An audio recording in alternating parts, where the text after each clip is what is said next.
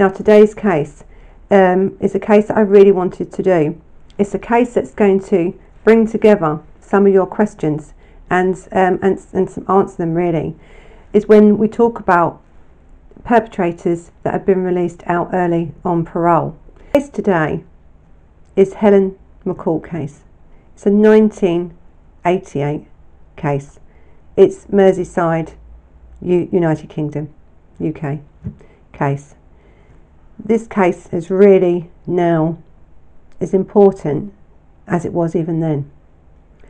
And it holds so much importance for other cases and up and coming cases in the future. This is a really important case, legal history case, really. And it's really down to one woman, Helen McCourt's mother, Marie. This woman fought for the law to be changed. And this case then comes from, or comes about, into Helen's law. And it's that's what's really going to take coverage of this case and also brings other cases into it. Now, I warn you now, it's not a straightforward case. All we've won, made the law change. The law doesn't work like that, and I'll explain that to you as we go further down this case. So let's start with Helen, this 22 year old. You know, lived in a small village just on the you know outskirts of um, in Merseyside, just a little little village. She was um, used to get the bus to and from work. She did drive, but it was easier actually to get the bus in to work, and she used to get the bus home. She'd done that regularly for a very, very long time. She was uh, um, an insurance clerk, and she um, had a great family, a great mother, and a great family. And she'd just met a new boyfriend, and she was happy. She was living her life. But a few days before the 9th of February 1998, the day she disappeared. As I said, she lives close to this local pub, so it's a quite a little village with a little local pub in it. And there was a landlord in this pub, and his name is Ian Simms, and he was 31 at that time. So she used to go to a local pub, finish work, go to a local pub, have a drink. And then this Ian Simms started working there. And he sort of would um, say sort of things, you know, sexual things. He's a bit of a narcissist. Well, he is a narcissist, this man, and it shows actually more in this case. So he would make sexual advances towards Helen. She didn't like it, and she wasn't a stupid girl. She was quite a strong girl, quite opinionated, and she weren't having none of it. And she told him as well, you know, stop. I'm not interested. He didn't like this because narcissists don't like to be told no, and they, they because they think, well, look at me, and you know you see this picture of this man, I, you know, no way was a, a good-looking 22-year-old girl going to be attracted to this man. But then what she did say to him was in the middle of all these advances and where he was sort of being a bit nasty to her because of she was holding back these advances. She said, "But you're seeing a 22-year-old or a 21-year-old waitress." you know, and you're married and you have two children. And I think it was that statement that made Ian Simms think that she was going to tell on him.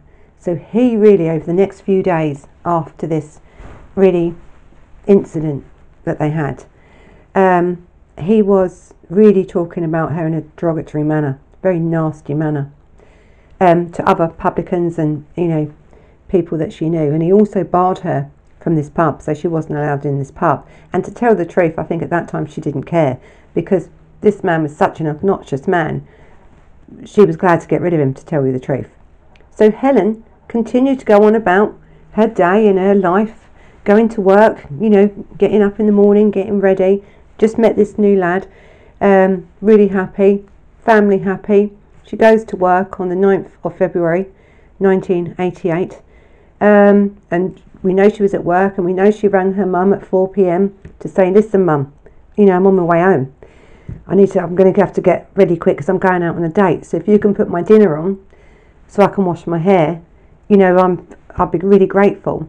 And I think the mum and her had such a great relationship. The mum was really happy for her that she'd found someone and she was really happy about it. So she was expecting Helen home at half past five to have this dinner ready so she could, you know, wash the hair, get ready to go out. Um, and Helen never showed up. And it turns out that Helen got off her bus about four to five hundred yards away from her home. So you had the bus stop here and Helen's home here. In the middle of that was the pub where Ian Simms was there waiting for her on that day. As she walked past that pub, he dragged her in. We don't know what's happened because we never really they've never found the body and he's never actually even admitted this crime, let alone anything else. She was um, we know she was dragged in. We by only by forensic evidence we know that she was attacked on the stairs and she was dragged upstairs, attacked in the room, then dragged back down the stairs as a dead body weight. Because we know that because some of the people, the witnesses, have said they heard a bit screaming, didn't know where it was coming from. But one of the pub um, people, the bartenders in the pub, remembered hearing a noise of something being brought down the stairs, like a heavy weight like a suitcase would be if it was full or something. So, you know, um, but again, he was busy, and in them days, the pubs were busy. And um, and in February, you know, we are talking about February in England, it's dark at four. It's so not much is, you can see not much going on um, unless it's really lit, which it wouldn't have been in, 19, in 1988. And again, no CCTV in 1988. So, of course, this man then puts her in his car and he drives off somewhere and he dumps this body. And this girl has never been seen since that day. Not a sign of her. A few days later, after the murder, um, after the, the mother and the boyfriend, everyone else had um, searched this girl and reported this girl missing, with literally just disappeared. So they knew she got off the bus. So it's very, you know, to be taken from getting off a bus and four to five hundred yards from your home, you know someone local has done that murder, really. And so I think right at first, the fingers were pointing at Ian Simms as the perpetrator here. So he was arrested under the suspicion of murder. The next day, or the day after that, there was um, a bag, a black bag, um, like a bin liner bag, full of clothes and bloody towels and stuff, thrown in to a local river there. Again, um, because um, he threw it in the water, but it was in a sealed bag, there was still, still evidence that could be gained from that evidence.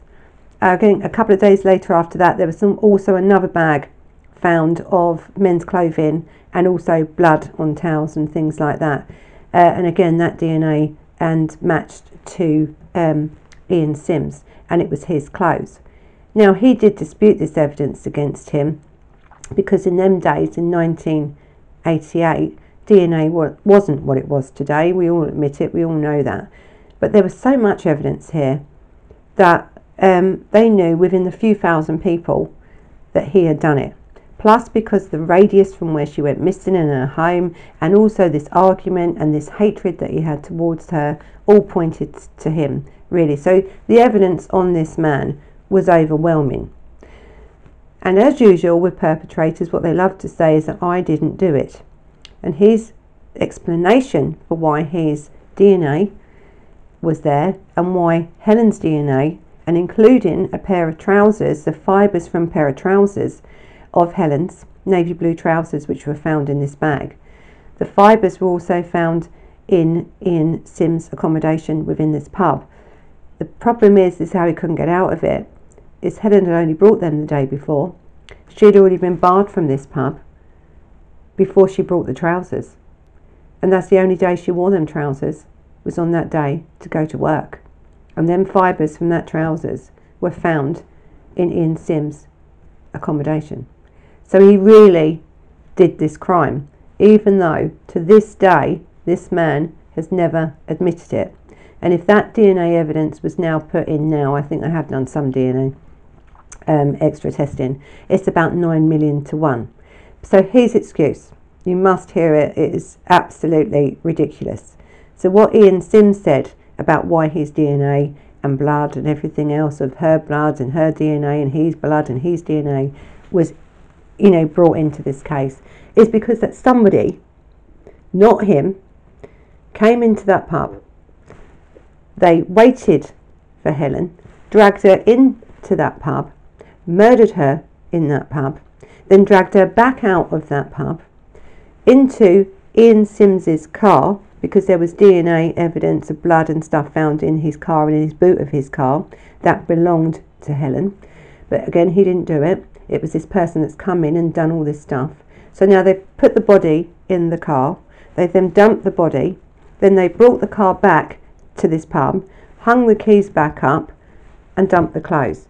But it had nothing to do with Ian Simms. So I think you you know the conclusion of the jury when they come back with their verdict, and it was guilty of murder because they knew she had been murdered by the amount of blood and evidence that was found.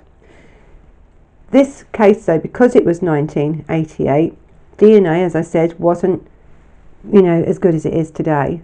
So this was the first case in DNA, and the first case where where someone had been charged and convicted of murder without a body. This was so it's from day the day one. This case has been really in the news and, and in historic meaning in our law for many many different reasons. So now we have this man. He's been sent to prison. He had life in prison, which is about 25 years in uh, this country, and uh, he had a minimum sentence, again a tariff put on him of 16 years. He had gone for a parole a few times throughout the years, but he hasn't got it. One, because he's never admitted his guilt, and two, because he won't say where the body is. But he is back up for parole, or he was back up for parole in 2019. We'll go on to that in a minute. So, in the meantime, in 2015, because of his absolute, he's an absolute disgrace, really, this man, he taunted her family Helen's family. He taunted them. He painted pictures, provocative pictures. He wrote letters. Never given a minute's rest, really. By 2015, Helen's mother had had enough. She wanted one to get justice and stop this man coming out on parole, and two, she wanted her daughter back. She knew she was dead, but she wanted her daughter back to bury her daughter and he just wouldn't say. So she continued to pressure and campaign for the law to be changed. And it was called Helen's Law. She was fighting for it. So no body, no parole. And I think it reads actually, it wasn't just about um, perpetrators that murder and hide bodies. You know, and we've spoke about why they do this, and there's many reasons why they do it.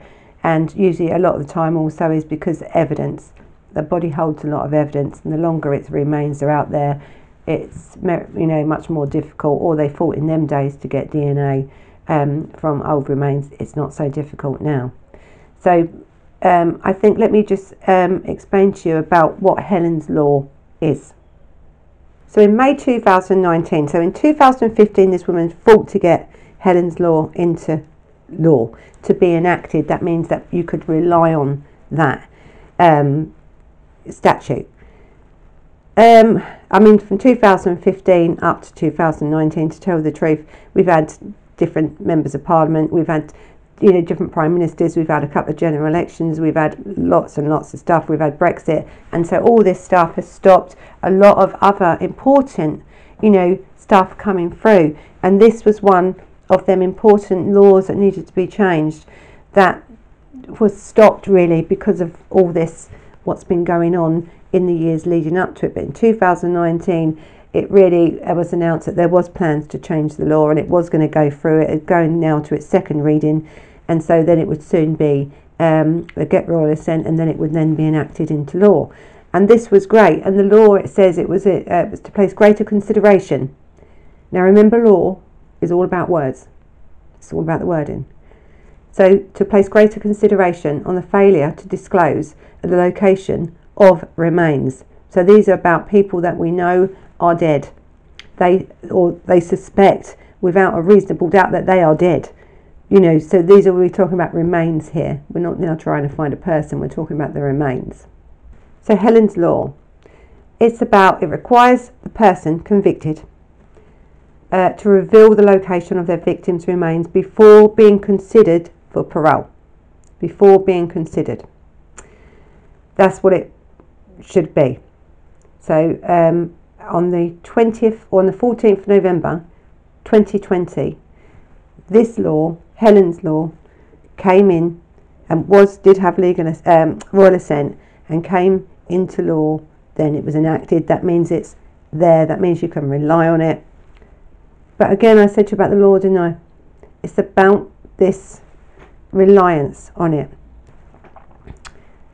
So when you're studying law, the first thing you have to really learn, um, I think first or second year, is about statutory interpretation because statutes and laws are massive. They're massive. They're um, very, very um, written in legal terminology.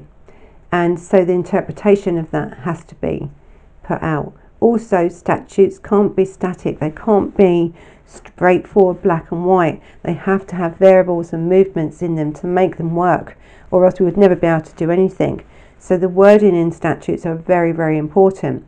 Now, in this law, Helen's law, it states that, again, the parole board must consider that these perpetrators have not um, given up the body. So, should they then be eligible for parole? But what this does is that the parole board have their own set of requirements, and whether they are then conflicting is, is hard to say. So, Helen's Law it places a statutory obligation onto the parole board to consider an offender non-disclosure. So not saying where the body is they chose to hold it back. Um, and certain information that's even dealing with um, indecent images and photographs of children and the reason why it, it, it takes in child sex offences into it and um, because we had a case I think of Vanessa George now, Vanessa George case is a case that I'm going to do very shortly, and you'll see why. But Vanessa George was um, a, a nursery worker, a daycare centre worker, uh, working with very vulnerable children. She was also a member of a paedophile gang, and I think it's known that she or she was sentenced um, for quite a long time. Uh, I think she got her sentence was 1992, and again she come up for appeal in 2019. So remember that uh, uh, in a minute as well. But I think her offences were 64 children that she was um, indicted on, on offences of child sexual abuse and uh, distributing images of children, but also distributing them within this group. Also, she wouldn't tell how many other children they were uh, abused, and she also wouldn't reveal the other members of the paedophile uh, group. So there was this law, this Helen's law, will also um, can be relied on when it comes to allowing these sort of people parole. So it's not only murderers and people that are, uh, you know, not disclosing where the bodies are. It's about not disclosing who else your crime has affected or who who was an accomplice within your crime. Uh, you won't get out on parole. Parole, or so it seems. So we know this was now coming up in 2019 because it's been stated by the government. It's going through. It was on its. It's done its first reading. It was on its second reading. It was now coming through, and try and guess what they did. They released Ian Simms from prison on parole. Just before this, they also released in 2019 at the same time Vanessa George. Again, before this law came in. They could have held off, but they didn't. They just didn't. They released him. Temporary release, yes. But after this law then was enacted, you know, have the royal descent, it's enacted, it's now law, they could have recalled them. They didn't. Now, Helen's mother, before this parole in 2019, fought to keep this man in, not to get this parole, and in court fees, it cost her £40,000. He's now out. He was released, as was Vanessa, Vanessa George, released in 2019. Now, if Helen's mother has stated that she wanted to appeal um, the parole board's decision and have him recalled. If she does that, it will cost her a minimum of £750,000. And to tell you the truth, whether this law's in place or not, she can't rely on that law. We can't really rely on that law, to tell you the truth, that they're going to do the right thing. Because the law says they only have to consider it. They only have to consider the fact that they haven't told or disclosed where these bodies are. Not that they have to. It doesn't say if you don't disclose, you ain't getting out. It doesn't say that.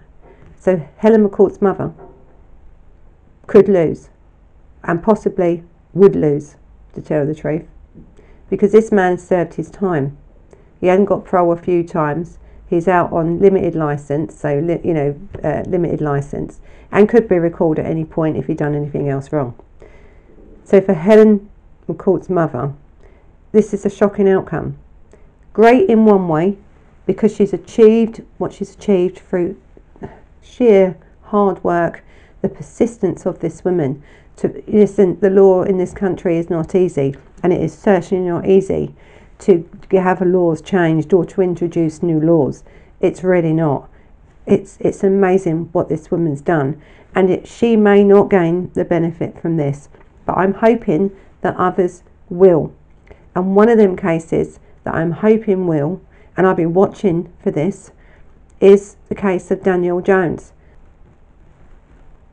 Now, Danielle Jones's uncle, Stuart Campbell, is due to be released. Now, this law is now in place.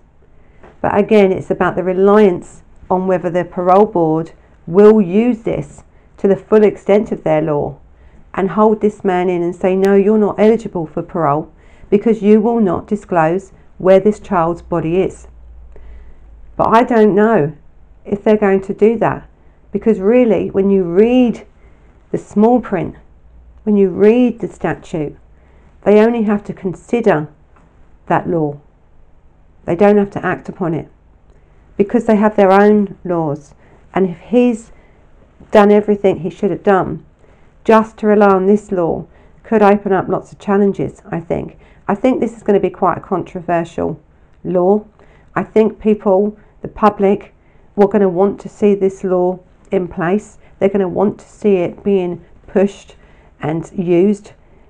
But I think with the parole board, I don't know if they're going to just take it on board. They should do, but whether they will, because they actually don't have to.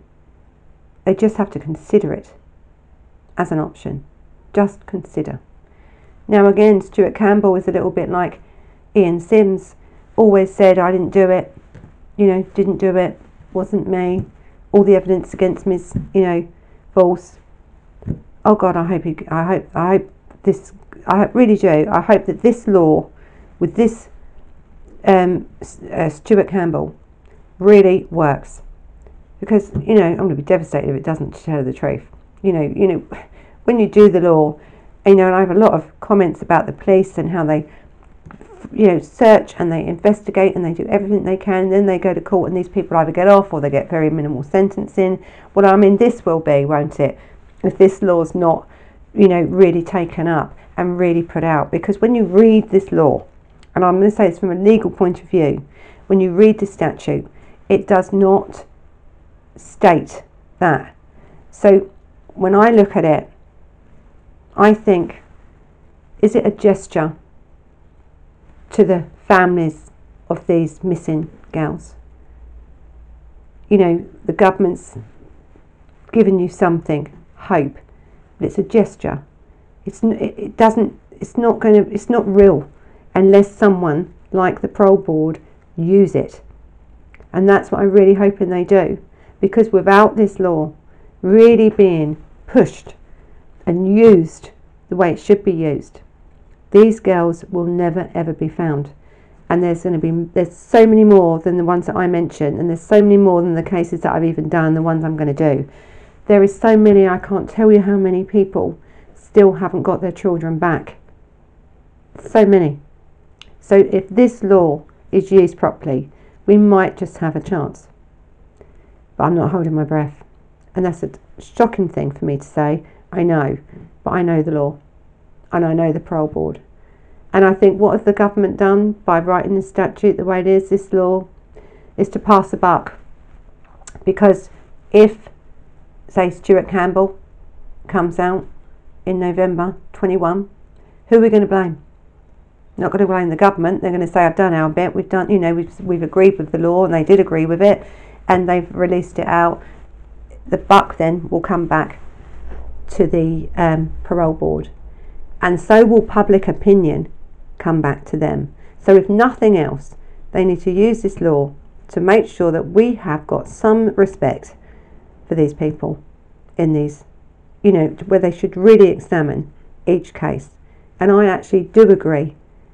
If there is nobody, if you will not disclose where you put them bodies, or if you will not disclose who else you have abused or hurt, and you will not, uh, you know, say who your accomplices were, then you should stay in prison until you do. So I actually am really, really going to look out for this case, uh, these next cases coming up, and also this law, how it's used by this parole board, and I will keep you updated.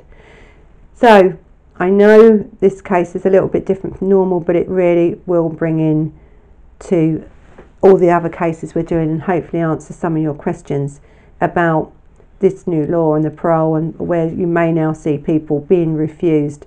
That's why and it comes down to Helen's law, but it really comes down to Helen's mother. She needs great praise for this. Really, I am, you know, I can't believe that someone has sacrificed, and she has sacrificed a lot to do what she's done. You know, to help. She knew it may not help her when she started this, but she's done it to help others. And I think we should all be grateful for that. So I think I, I really hope that you've um, found this case really interesting.